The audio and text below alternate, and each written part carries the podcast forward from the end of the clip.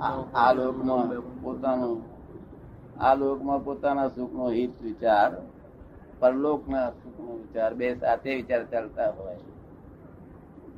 ત્યારે હિતાહિતનું ભાન કહેવાય શું કહ્યું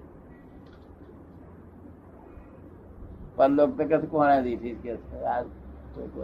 અત્યારની આ લોકની વાત હે? આ પરલોક કોણે દીઠું છે? એમ કહીને ચાલે. કે છે સારા કામ કરવા પડે. સારા કામ કરવા પડે. બીજા લોકો તમે સુખ આપો? ત્યાં ફેન સર્કલ સુખ આપો? એ તમને સામું શું આપે? કે જે પુણ્યનું બંધ થાય. ગુણ તો કુદરત આપે. એ સુખ શું આપે? એ સુખ જ આપે સામો સુખ આપે. એ તમે બોધો નહીં બોધો ન મારે. વખતે મારે એકાદ સમજી જવું કે હિસાબ છે કે? હિસાબ છે. બાકી સુખ આપ્યાથી જ સુખ થાય. જો પેલું આપો અને પછી લેવાની આખા લાખો રાખો. પછી રૂપિયાથી જ કોઈને પસંદ ભાવથી અપાય છે શું કહ્યું? એ ભક્ત ગયેલા હોય જ્ઞાની ઘેરો ના બહુ ડાબા. હા. પરિપૂર્ણ ને દાદા પૂર્ણ. ભક્ત જ્ઞાની થઈ શકે. શ્રીમદ રાજચંદ્ર તેમને દેહધારી પરમાત્મા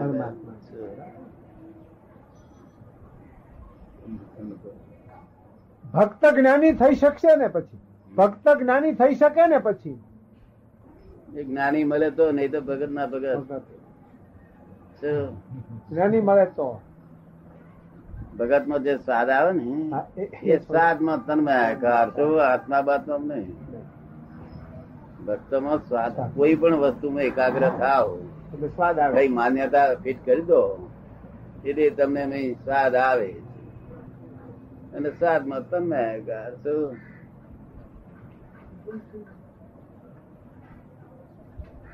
પણ સાચી ફિટનેસ સિવાય વાંધો ઉપાધિઓ આયા જ કરે વારે ઘડી અંતરદાર. હમ. ચાલુ જ હોય. ચાલુ. અંતરદાર તો નિરંતર ચાલુ હોય. આ તો ઉપર ભગવાન છે ને એને બનાવ્યું છે ને. એ ભક્તિ બધી કરી. બોરામાં. એ બધી ગેલી એકાગ્ર થાય. વાણી નો પ્રકાર ઊંચી જાતનો નીકળે. એટલે લોક જાણે થઈ ગયું કંઈક થઈ ગયું. શું થવાનું છે? આ જે જગ્યાએ બીજ જગ્યાએ બીજ જગ્યાએ જાળું વીટ્યું આ. અનંત જાળવા જ વીટ્યો છે ને. લોકો પોતપોતાના જાળામાં જ પડી રહ્યા છે. જો.